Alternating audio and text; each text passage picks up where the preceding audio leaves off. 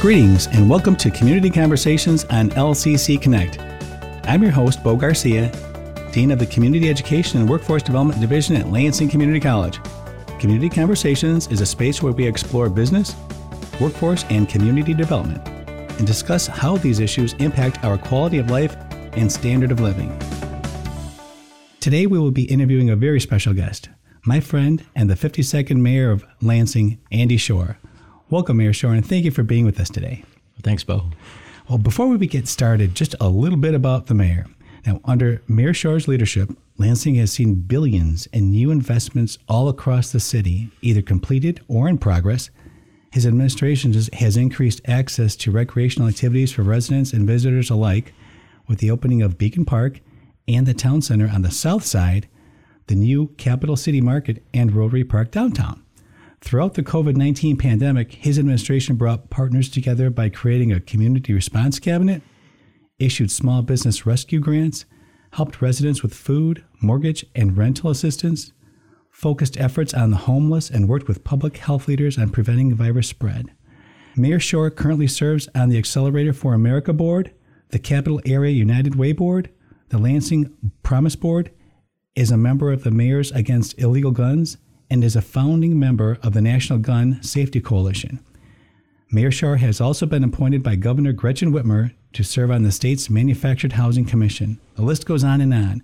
But before we begin, you know, Mayor Schor, can you share with our listeners a little bit about yourself, where you're from, and kind of why and how you came to be mayor of City of Lansing? well, sure. Well, thank you, uh, Bo, for having me on. Uh, we have known each other quite some time, and, and I know you do wonderful work here at LCC. So I, I appreciate you and all you do for for our students here. Um, you know, I I, uh, I, love being mayor. I'm in my my fifth year. Uh, it is certainly challenging, but but we get a lot of things done. Um, I grew up in New York. Uh, I grew up on Long Island. Oh and was there for 17 years and then came to Michigan for college. Um, I'm a I'm a Wolverine, so don't hold it against me. Um, no but uh, came here for college, and then right out of college, uh, moved to Lansing.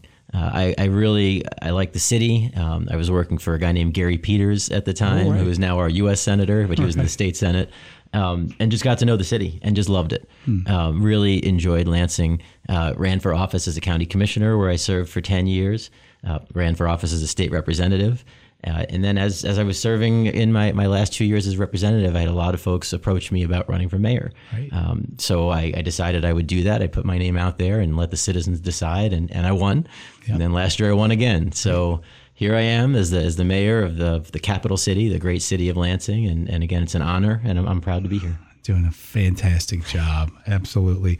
Um, so, kind of along those lines, Mr. Mayor, could you tell us a little about the City of Lansing's goals in relation to economic development? You've had some big wins. We've had some big wins, and it's been great. You know, I, I continually talk about growing the city. I mean, I want to grow all parts of the city, from community services to uh, making sure people are housed, but economic development is a huge part of the growth. Um, it's making sure that we have access to to all kinds of things, whether it's downtown or in Old Town or REO Town on our corridors. Um, economic development is a huge piece of growing our city. Um, it provides uh, activities and things to do for for uh, for the for the young and old alike. Mm-hmm. Um, it provides uh, um, a boost to our neighborhoods. It provides vibrancy. Makes people want to come here. Um, so we've done a lot of work on economic development. You know, we've done you mentioned in your opening we've done stuff yeah. all over the city mm-hmm. um, so we you know we one of the, my prouder projects that, that i was able to be part of is the the capital city market downtown oh, um, yeah. we had a i'd say a food desert um, we had right. a, a, real open area where there was, you couldn't get groceries and now we've got this incredible uh, yes. urban uh, Meijer store, which is great. And there's a ho- new hotel, the first one in about 30 years, right. Um, and some housing that's there. Um, we've done development on the south side, as you mentioned. Mm-hmm. Um, we've done development in, in, north on the north side. We've got some uh, mixed use uh, uh, apartments that are going to be opening in Northtown, mm-hmm. Uh, right on the border of Old Town. Uh, we opened Red Cedar and finalized Red Cedar and opened that. Right. So it, it's just we're doing work all over the all over the city, um, and the more options people have to shop and to walk and, and to go to um, the more options they have for housing, um, whether it's it's uh, affordable, whether it's market rate. Um, these are all things that grow the city, and it's all economic development. So true, and you know, it's so balanced. It's comprehensive. It's across the board, It's across the city, and it's you know it's, it's very very strategic. And kind of uh, along those lines, departmentally, how is the city structured to kind of capitalize upon you know economic development opportunities, and, and how does your how does your team make this happen? We've got a few different pieces. Um, we have what's called the Lansing Economic Development Corporation, and uh, and they do a lot of our work. We we were partnering with LEAP, the Lansing Economic Area Partnership, which is uh, three counties. We are partnering with them. Um, we have since uh, split off, and we're, we're doing it on our own and working with LEAP at the same time. So we work regionally with uh, with Bob Trezise and our friends over at, at LEAP. But then we also have our own Economic Development Corporation. Um, not only do we get people who reach out to us who want to do work in our city, but but we reach out to to folks who we think will invest in the city. We go out to other communities. Um, we do a lot of work to try and, and bring in investments. At the same time, we have a separate development office in our city that deals with housing. So mm-hmm. you see a lot of the, the housing projects, the community development block grants, um, you see a lot of that go through our development office. They do planning and zoning, so that mm-hmm. way we know that there are certain things that are expected in certain areas. You're not going to have a, a, big factory in the middle of a neighborhood. Right. You have to have the appropriate planning. Right. So we've got a planning and zoning office, we have a development office, and then we have our economic development corporation, all working hand in hand yeah. um, as we as we grow the city highly collaborative. I've been a part of a number of those meetings the, over the course of years, and highly productive, highly efficient, very strategic, very well designed. It kind of along those lines, you know, how, how does the city partner with perhaps federal or state government and private sector, and, and what type of tools uh, does the city have at its disposal to kind of make some of these these things happen? We partner with uh, with all three, with all you know, with all of those. We partner with the federal government. Uh, we work very closely with HUD, the Housing and Urban Development. Um, they provide economic development dollars. They provide um, dollars for uh, uh affordable housing for uh, for low income housing. Um, we partner with MSHDA, mm-hmm. the State Housing uh, and Development Authority, very closely. We work with the Michigan Economic Development Corporation. Mm-hmm. Um, you mentioned, you know, incentives. Uh, we work with when you when you build in a city. Um, you can a developer can build in a in in a, a township a, a greenfield area and mm-hmm. just build right upwards. Mm-hmm. Um, if they want to build in a city, a lot of times there are extra costs to mm-hmm. rehab a building or to uh, clean up uh, environmental contamination. Mm-hmm. So we have what's called a brownfield tool, and the brownfield tool allows us if someone comes in and says, you know, it would cost me hundred dollars in in this this green space, mm-hmm. but two hundred dollars to do it in the city. But I want to do it in the city because mm-hmm. that's where the people are. It's where the density is. Right. Um, we can say, okay, you're going to build, you're going to spend your hundred dollars, and then we're going to get new taxes from that because it's it's occupied land, and mm-hmm. we'll take from those new taxes, we'll reimburse that extra hundred dollars you have to spend because mm-hmm. of cleanup. Um, so they'll still invest, but we'll also be able to help out um, to equalize for developers to make sure they can develop in our city. So we do that a lot. Um, we have an obsolete property tool called the Obsolete Property and Rehabilitation. Act, and that right. will um, freeze taxes where it's at for buildings that are there, and then um, we can put those dollars back into the building and help out um, folks who want to redevelop.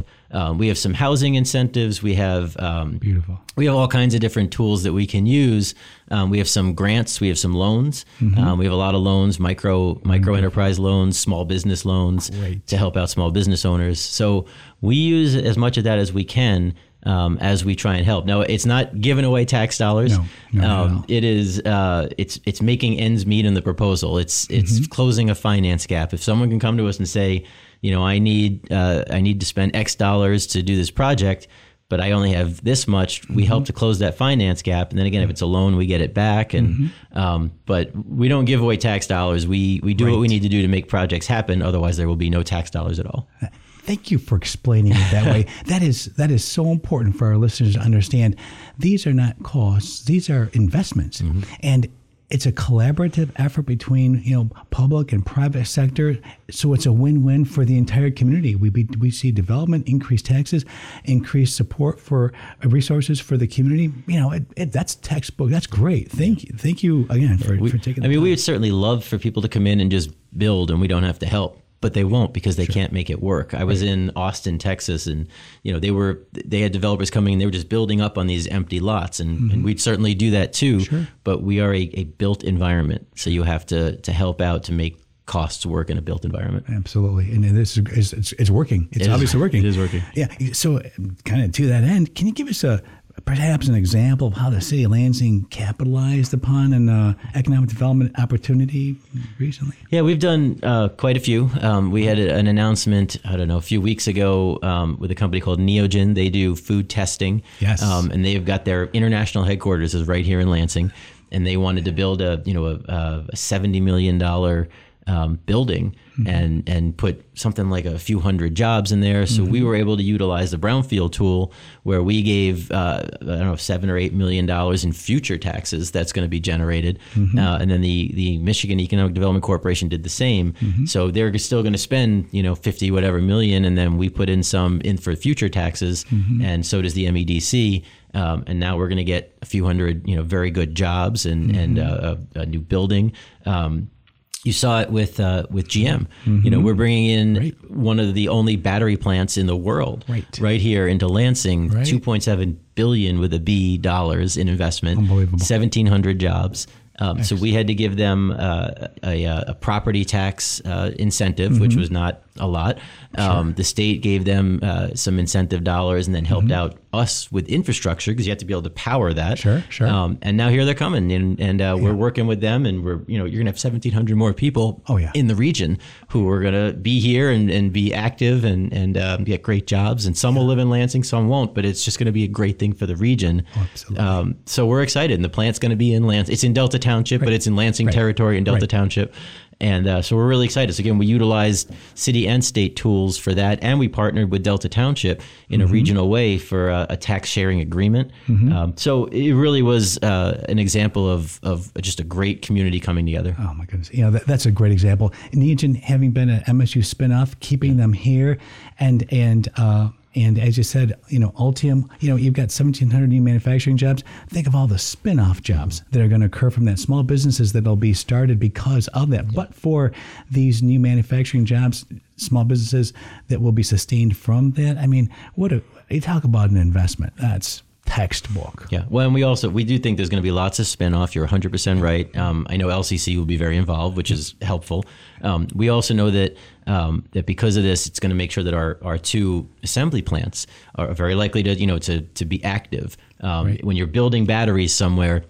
You don't want to transport. You don't want to transport them too far. So we expect that they'll be transported to cars that are being built Lansing Grand River downtown or Lansing Delta Township, right next door to the battery plant. So we're really excited for the oh. future of those plants, as well as spin-offs, as well as you know the the building of the Ultium battery plant. All of it's going to be incredible. Incredible. And, you just just filling the supply chain. That's right. Yeah, fantastic. So, so along those lines, um, why are these partnerships important to our listeners know, in relation to how it affects their employment, wages, education, poverty levels, crime rate, et cetera? Absolutely. Well, it's, it, it's all of this economic development means a it means jobs. Yeah. Um, so we have just an incredible number of jobs that are available. Um, it means good paying jobs. Um, and that you know keeps people out of poverty. When you when you have the skills and you have a, a Lansing Community College, you have um, the the folks that can train uh, and then come out of LCC and and uh, and go right into the job force. You know, for me, right, my kids are in the Lansing Public Schools.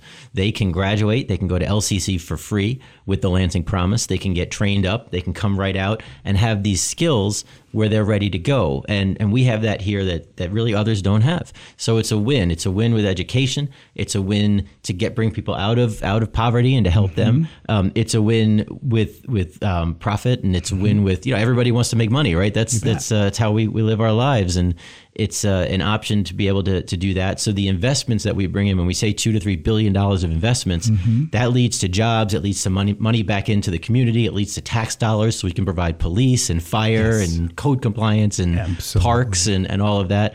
So it's all a kind of a cycle where the more economic development you have, the more opportunity, the more dollars um, for people and for government. Um, that's how you you really uh, grow a, a community, and that's uh, that's what we're relying on. Boy, I tell you, that is a great return. You talk about return on investment. There it is. Day, in our daily lives, things that we notice and, and don't even notice along the way, Yeah. but for these types of investments and collaborations, might not be here. So, you know, Mayor Schor, are there any economic or societal trends that you see emerging that perhaps our community members should take into consideration as they're planning their education or changing careers or upskilling or anything along those lines? Here we see a lot. You know, we, we certainly have a um, we have state government, which is our biggest employer. So the opportunities um, in public service and, in any of the areas, whether it's agriculture, whether it's you know IT, it doesn't really matter. We have opportunities in state government. We're seeing IT jobs becoming very popular.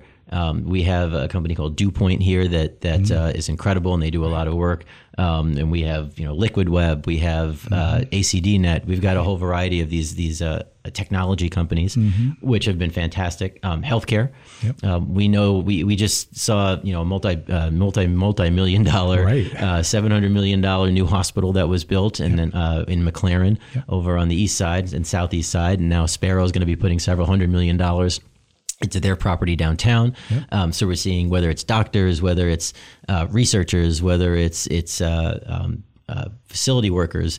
Um, we know that there's a lot of healthcare jobs available um, right here. Um, we have a, a, capital area, Michigan Works, mm-hmm. that helps people to retrain and that helps to match them with jobs. Um, the unemployment rate is, is going down right. because so many jobs are available. We're seeing staff shortages in right. every industry, so people can kind of uh, pick their pick what they want to do um, and make some money doing it. Right. So um, there's lots of different opportunities right now, almost anywhere. If you want to come work for the city of Lansing, we have many jobs available. We have engineering jobs. There we have, is. you know, you name it. Um, everybody right now is is hiring. So this is a good time to figure out what do you love, what do you want to do, and then go out and find that job. That's great insight. Thank you. Well, last question there is: uh, Is there anything else you'd like to share in relation to your economic and community development plan for the for the city of Lansing in the future? Well, you know, we we have a lot going on. Um, we we want to. Um, we're out recruiting businesses to come here. We're restructuring buildings. You know, we, we have been challenged in parts of our downtown because uh, state employees went home for the pandemic and they're only half mm-hmm. about halfway back. So our downtown has been a little bit challenged, but we're doing some conversions. Um, we're creating a lot of housing downtown. Mm-hmm. We want to double the housing downtown because the Wonderful. more people you have living downtown, the more people that are walking and walkability and, and shopping at the shops. Um, you see a lot more nighttime and weekend traffic. Um, so we're, we're doing some work there. We're doing a lot of work on the corridors. Yeah. You're going to see a lot of work on the on the Saginaw uh, corridor, a lot of work on the MLK corridor. Beautiful. Um, Michigan Avenue is going to see millions of dollars in improvements, and uh, so there's just there's going to be work going on everywhere. Like you said before, it's it really is focused everywhere. You know, from the the west side to Michigan Avenue to Kalamazoo, where Allen Place just opened up new you know new yeah. apartments and services. The south side, whether it's it's MLK or Pennsylvania Cedar.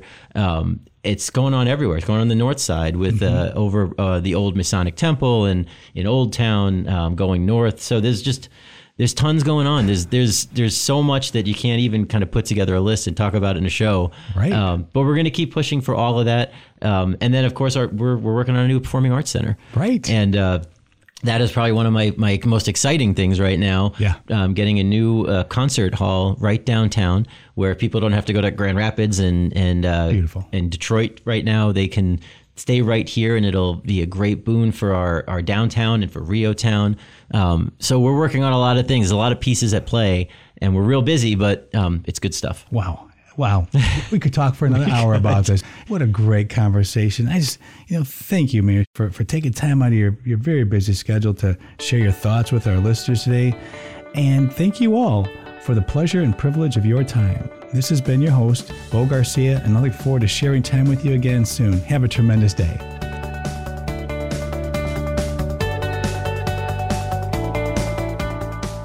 Featuring the staff, faculty, students, and others that help to make Lansing's premier college what it is today. You're listening to LCC Connect. To find out more about our featured programs or to listen on demand, visit us at lccconnect.org. LCC Connect. Voices. Vibes. Vision. K 12 Operations at Lansing Community College has been a proud collaborator of the Lansing Promise Scholarship since 2012. The Lansing Promise Scholarship offers graduating high school seniors who live within the Lansing School District and attend a high school within district boundaries an opportunity to attend LCC. Since its inception, over 1,000 enrolled students have saved over $2 million, earning over 400 degrees and certificates as well as 30,000 credits at LCC. For more information on the Lansing Promise Scholarship, please visit lcc.edu/hope.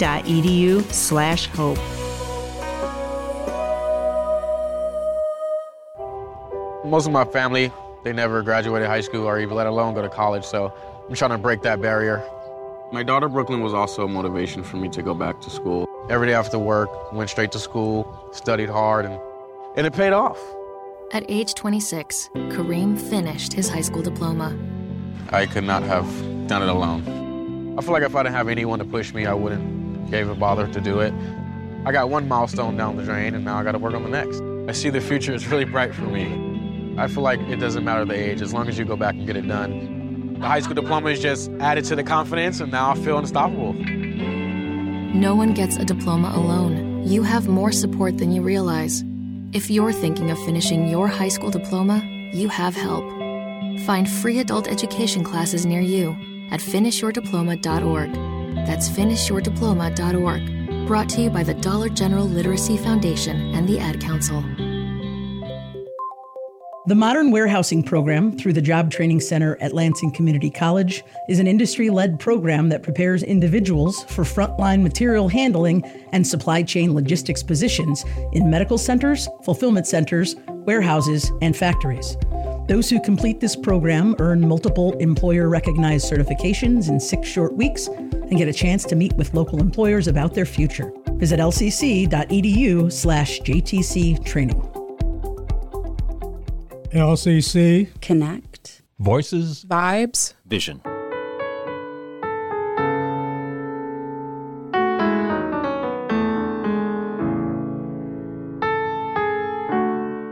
It's time for another edition of Equa Tea. Equi-Tea is a play on words spelled E Q U I T E A. Why? Because I just love sharing knowledge over a good cup of tea. Equi-Tea is designed to provide you with tips on issues surrounding diversity, equity, and inclusion to enhance your everyday life. Today's equity topic is entitled Starting the DEI Conversation. Again, starting the DEI conversation. What does DEI stand for? Just as a reminder, diversity, equity, and inclusion. Oftentimes, we're asking, well, how do we get diversity, equity, inclusion inside of a conversation within the workplace? I've got four quick tips to help you along your way. Number one, we first must recognize the difference between equality and equity. When everyone in the workplace gets the same thing or the same shoe, as I like to use the analogy, that's called equality. Equity, on the other hand, is giving everyone a shoe size that matches them personally. That becomes equity. Equitable workspaces are those that demonstrate a commitment to changes in policies, procedures, and even intentional ways of cultural belonging. Number two, in our quest on DEI conversations in the workplace, we must begin by infusing diversity throughout the organization. When diversity is infused throughout any organization, conversations are more easily had. Just think about your department, your unit, whether it's large or small, it has the ability to have more conversations openly when the diversity of perspectives, of ideas, and experiences are at hand. Number three, to have DEI conversations in the workplace, we must begin to identify and address implicit bias. Identifying and addressing implicit bias allows us to recognize that certain conversations and certain behaviors are not tolerated. Having a stereotype about a certain group or person, for example, is a type of implicit bias.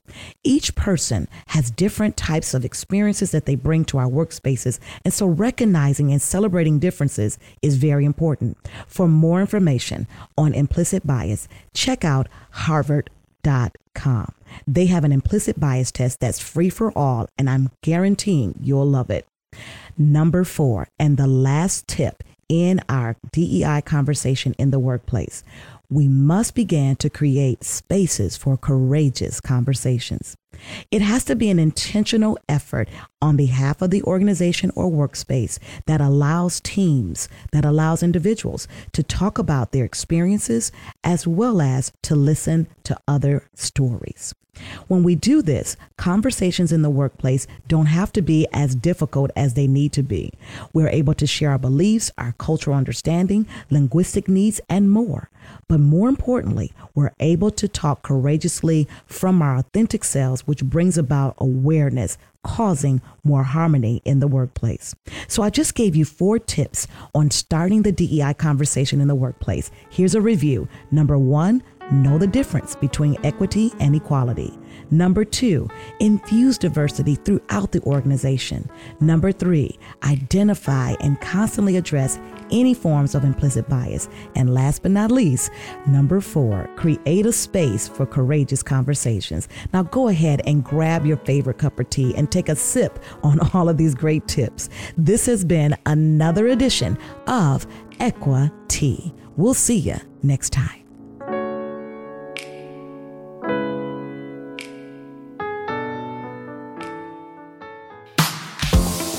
Sharing the voices of Lansing Community College. Visit us at lccconnect.org. LCC Connect. Voices, Vibes. Vision.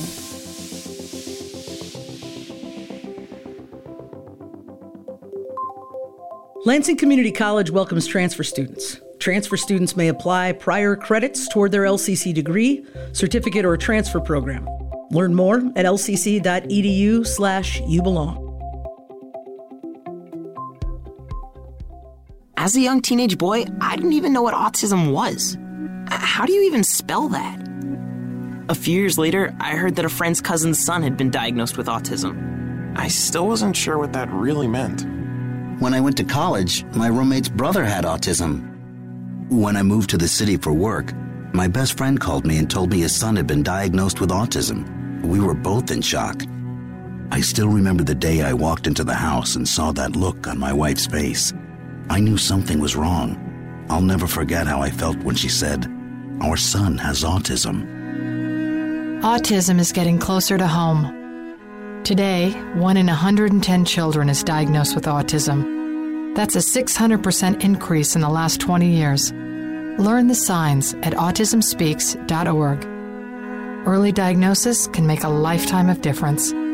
Brought to you by Autism Speaks and the Ad Council. Hi, I'm Melissa Kaplan, and I host a show called Galaxy Forum on LCC Connect. It's all about the creativity in our classrooms and on campus here at LCC and the connections we have with the community. You can catch Galaxy Forum here on LCC Connect or listen anytime at lccconnect.org. Lansing Community College students now have the option to go beyond an associate degree through LCC's University Center. The University Center is a partnership between LCC and five four year universities. Located on LCC's downtown campus, these universities offer junior and senior level courses. To find out more about the University Center, visit lcc.edu. LCC Connect. Voices, Vibes. Vision. From Lansing Community College, this is LCC Connect, and this is Lanstories with me, David Seawick.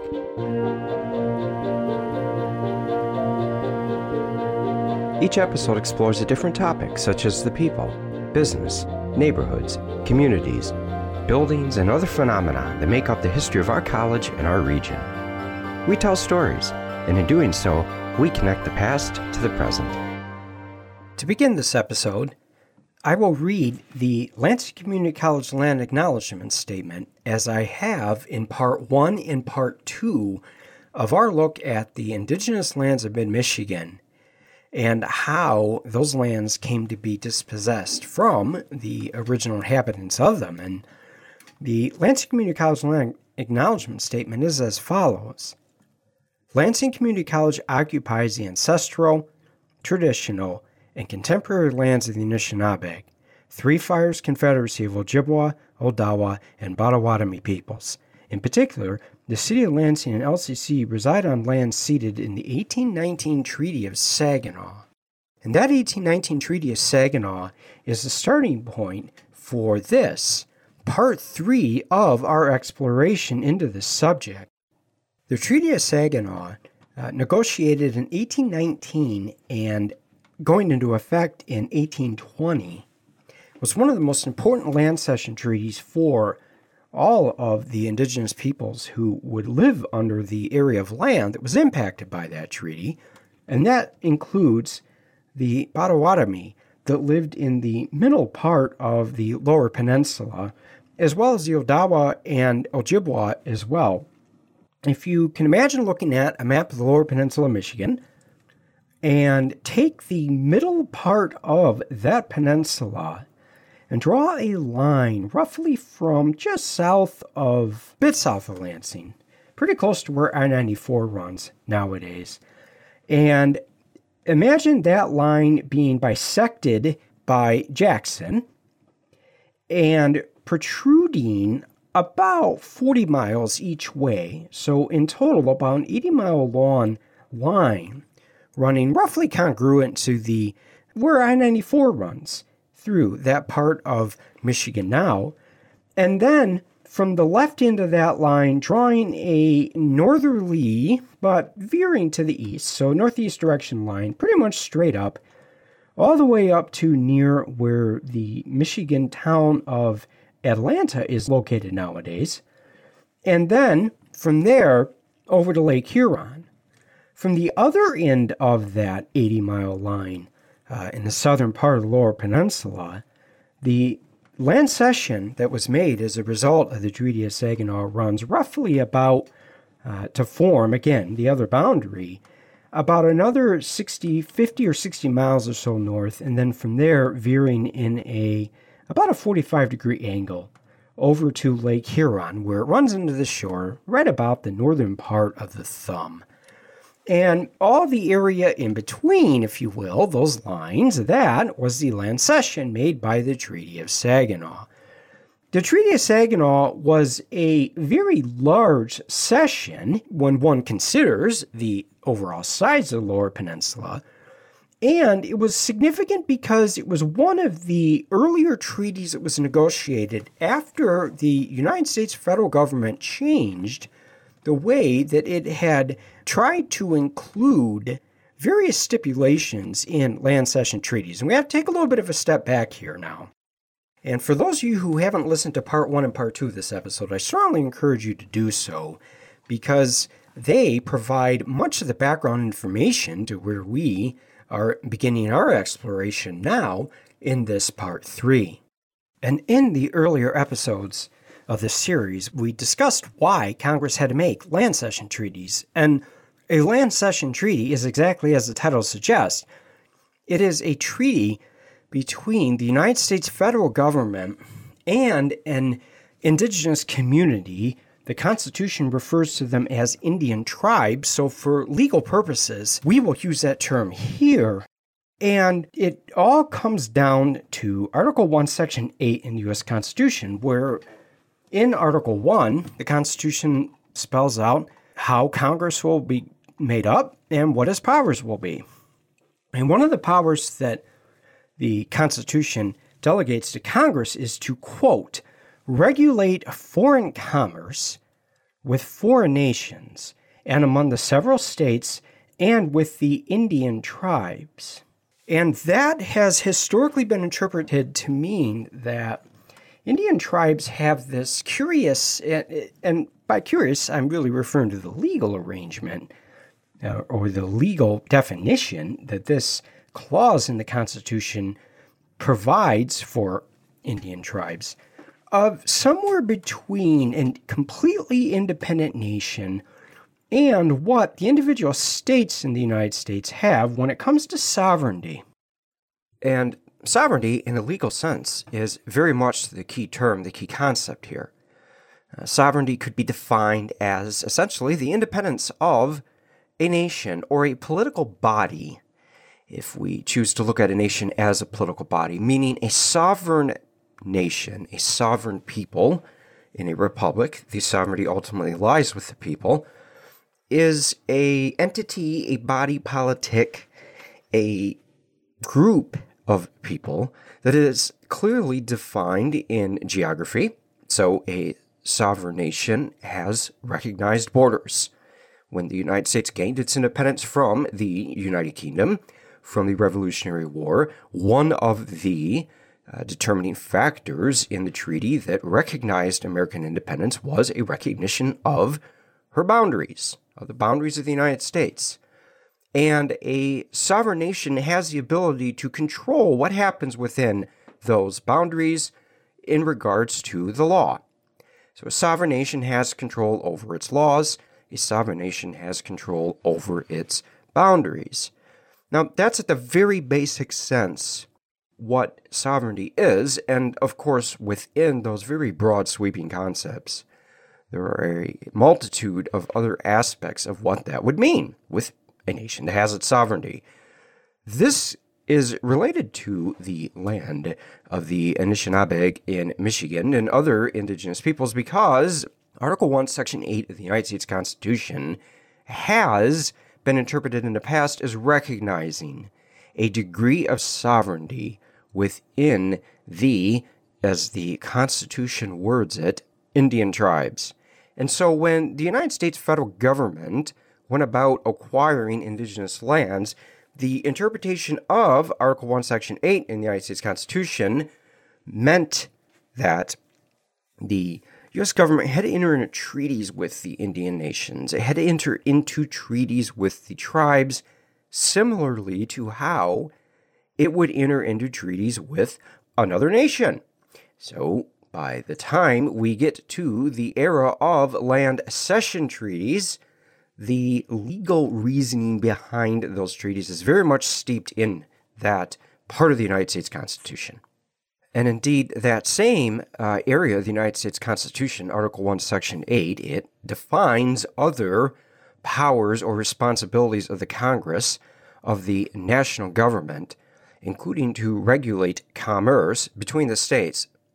So that regulation of commerce between the states and the recognition of making treaties with foreign nations as well as the Indian tribes has therefore established this legal relationship that Indian nations have, somewhere between a state and the power of the national government or the sovereignty of the national government when we are talking about the legal understanding of how sovereignty works with regards to tribal nations.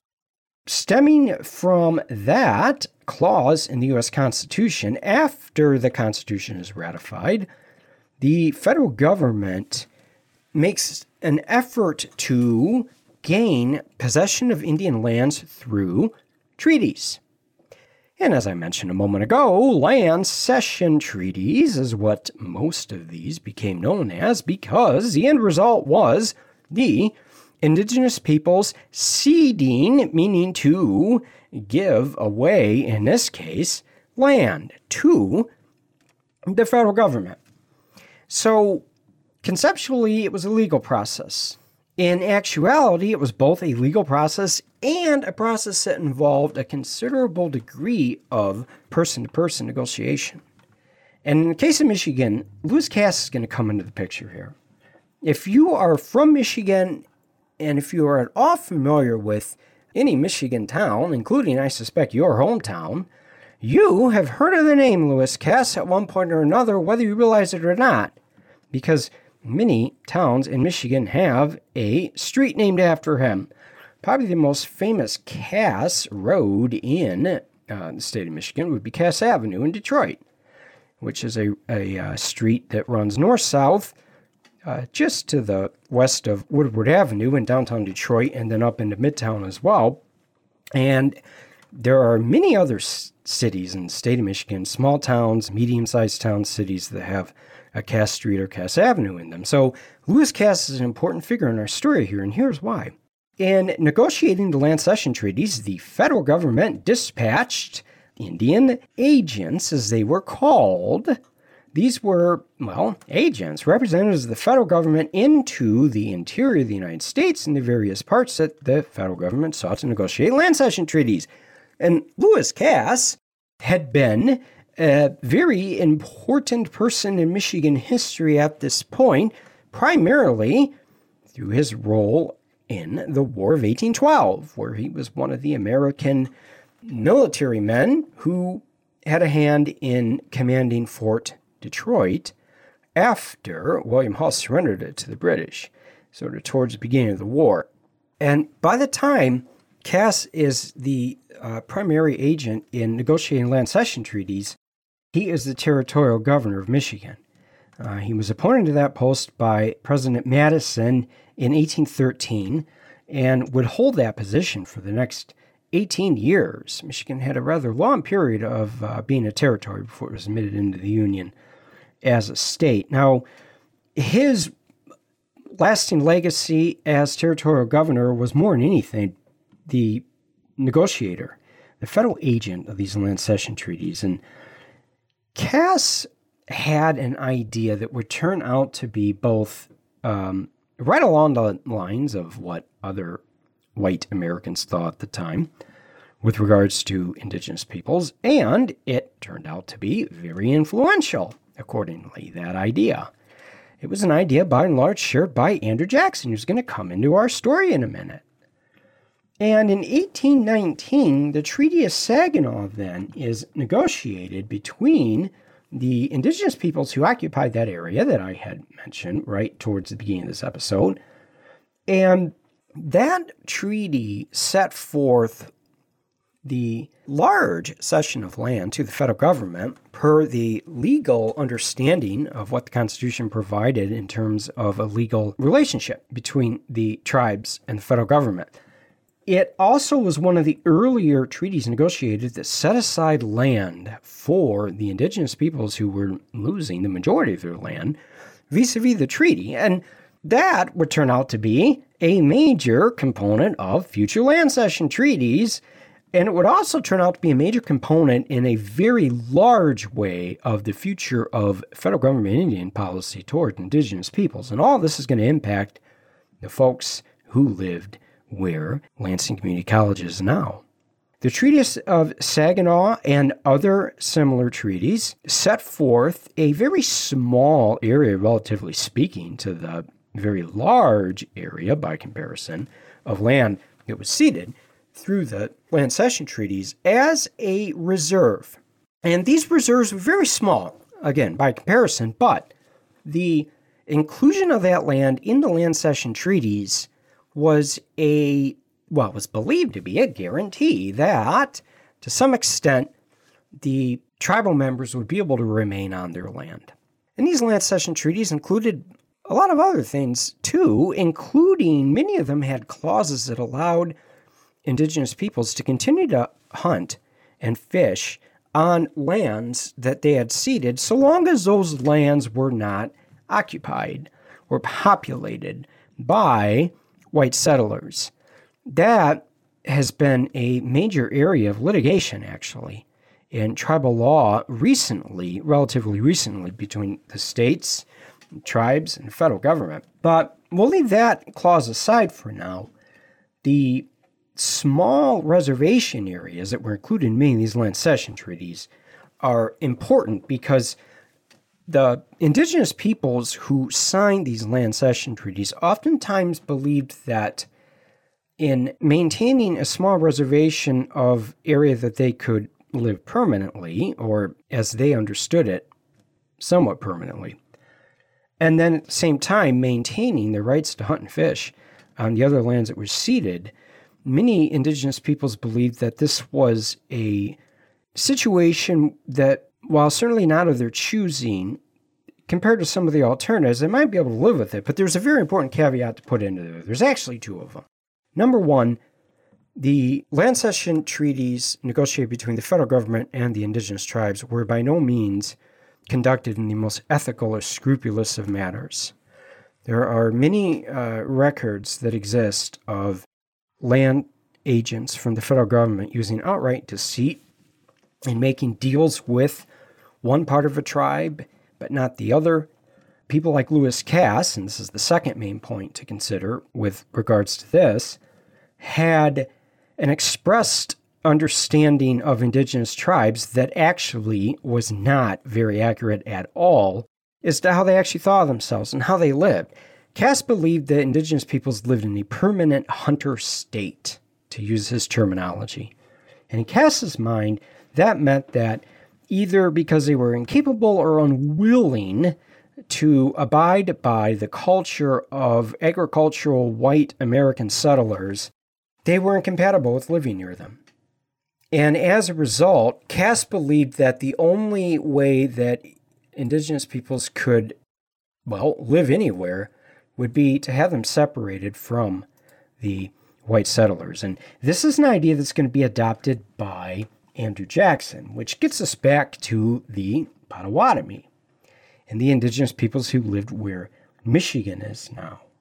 After the Treaty of Saginaw is passed, the Potawatomi and others have been isolated onto very small pockets of land by comparison to what they once had access to, with a somewhat nebulous or uncertain guarantee or an understanding, anyways, that they maintain the rights to hunt and fish in areas of land that would remain unoccupied by white settlers.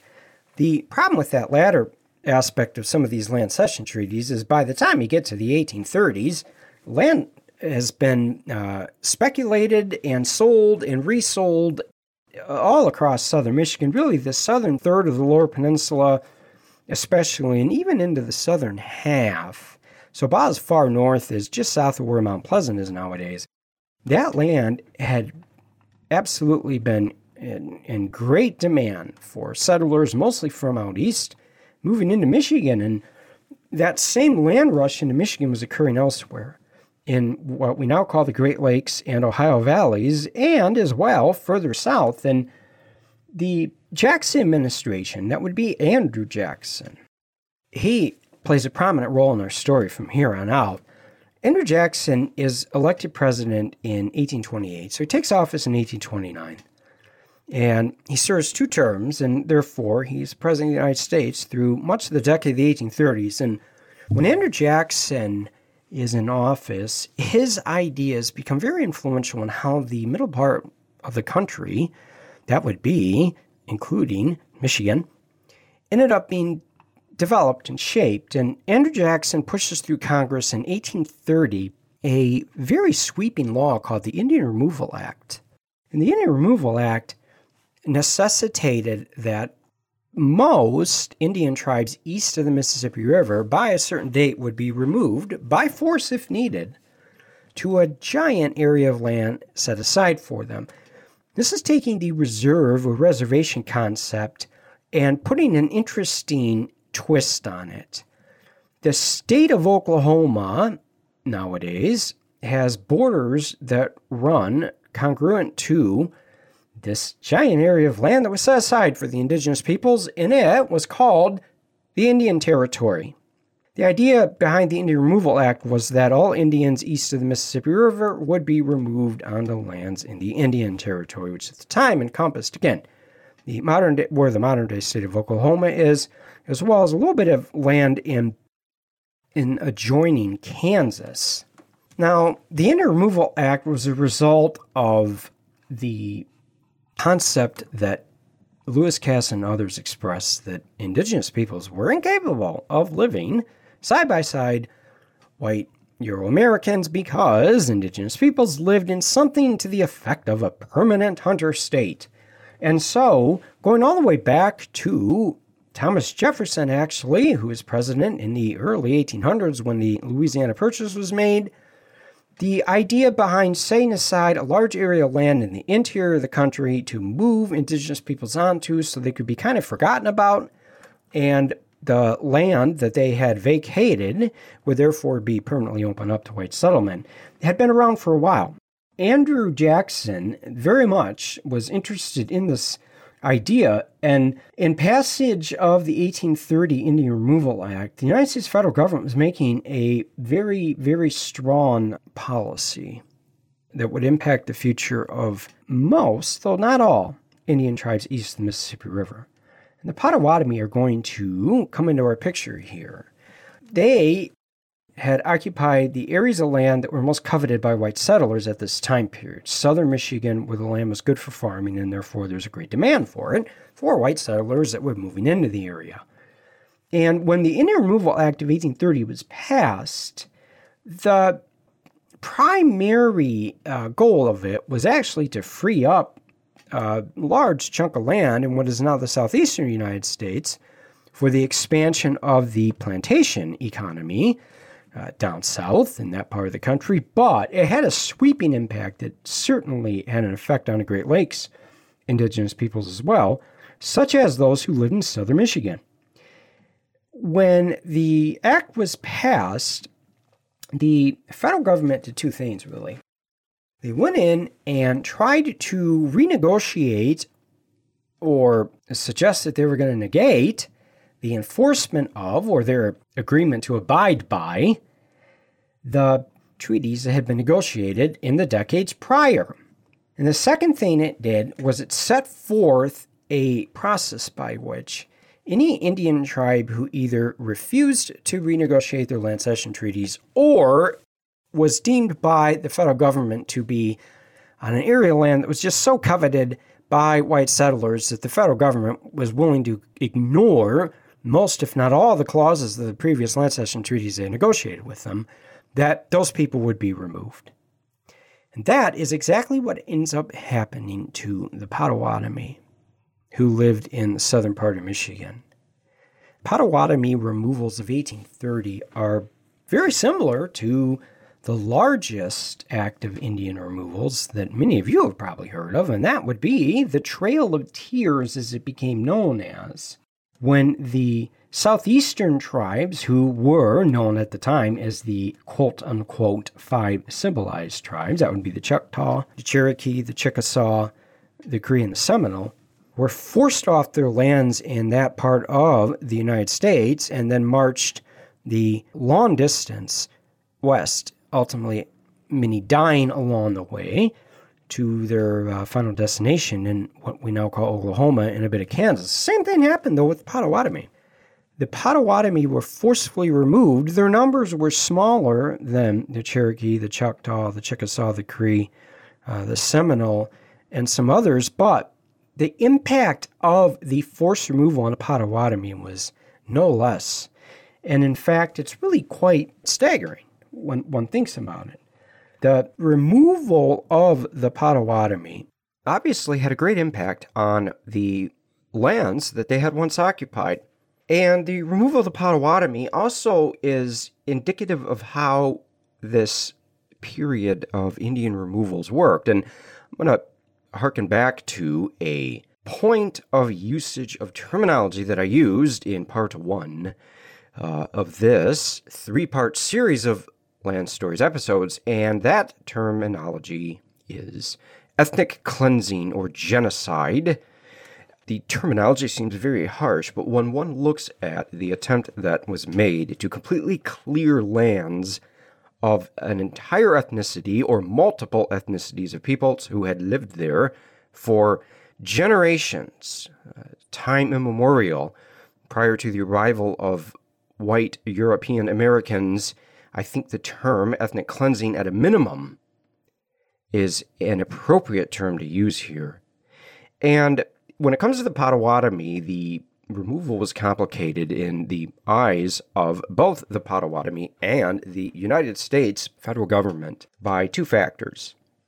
One, some Potawatomi had been deemed to be uh, sufficiently Americanized by having converted to Christianity that they were allowed, quote unquote, to stay. And those Potawatomi peoples who had not converted to Christianity at least this is the argument that was made by government agents at the time, were those that were slated for removal. And those that ended up being removed were removed uh, not only because of the fact that some of them had converted to Christianity and others hadn't. So, in the case of the the tribe bands that were removed were those who had not converted to Christianity, but at the same time, in the years leading up to the acts of removal, the Potawatomi in Michigan, Indiana, Illinois, and Wisconsin, there had been Potawatomi that had lived um, on recognized by the federal government lands, small reservations that had resulted in the treaties that were made at this time, had uh, signed a multitude of treaties with the United States government, they still maintained, they meaning the Potawatomi, uh, about 120 reservations or small little parcels of land that had been part of these land cession treaties. Well, when their Indian Removal Act had been passed in 1830, the idea behind it was that the U.S. government wasn't going to recognize any of those reserves in areas that were slated for Indian removal. So, what happens is the government dispatches more uh, federal agents into the interior of the country and seek to negotiate sort of one more treaty that would sign into law the removal of the Potawatomi. And this becomes the Treaty of Chicago. It was a very um, messy treaty making process when it comes to the Treaty of Chicago because some Potawatomi leaders signed the treaty, others didn't. And ultimately, here in Michigan, the treaty was not signed um, by many of the Potawatomi peoples, and those who were believed to be following or under the leadership of a Potawatomi leader by the name of Leopold Pokagon, they were allowed by the federal government to stay. And Pokagon himself became a bit of a spokesperson for the Potawatomi who were trying to stay in Michigan. Now, ultimately, though, the federal government got what it believed to be a sufficient number of Potawatomi signatures or agreements onto the paper of the Treaty of Chicago. And over the next few years, then, as the Indian Removal Act is being implemented around the eastern part of the United States, ultimately this would come to impact Potawatomi. In 1833, there were six to 7,000 Potawatomi still living in Michigan. But by the time the Potawatomi removals are completed and then subsequent treaties are negotiated and then broken again, and subsequent removals happen in southern Michigan, there are very few Potawatomi remaining by the time you get to the latter part of the 1800s. And in terms of the Potawatomi as a whole, 1,200 Michigan Potawatomi were relocated to eastern Kansas. This is what became known as the Potawatomi Trail of Death, where in 1838, the United States Army came into southern Michigan. It rounded up the Potawatomi who were slated for removal. It marched them to a staging, well, a series of staging points, including one in northern Indiana. And from there, the Potawatomi were marched at gunpoint to their relocated lands, as they were known as, in Kansas. And along the way, dozens died, and the forced removal of the Potawatomi from southern Michigan, therefore, is ultimately how the lands that Lansing Community College sits on ended up coming into the possession of non indigenous peoples. And the same is true of lands all around not only southern Michigan, but much of the eastern United States that were impacted by the removals.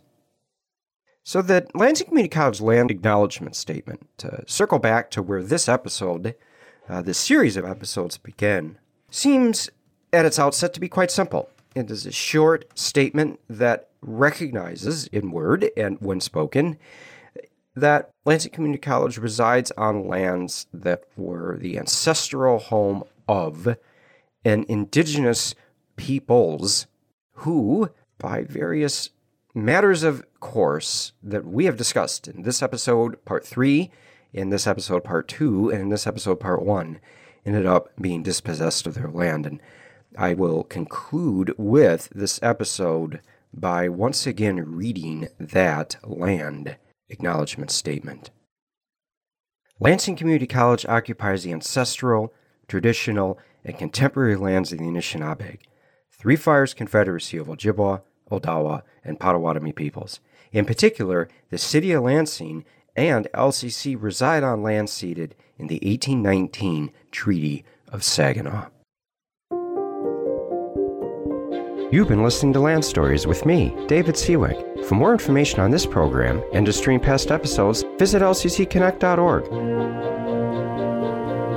LCC Connect is the official home of the voices, vibes, and vision of Lansing Community College, offering hours of original and exciting programming. Hosted by faculty, staff, and community members, LCC Connect explores our college's work in the community, important topics in higher education, and our vision for the future. Catch the vibe on 89.7 FM or online at lccconnect.org. Until next time, remember, keep telling good stories.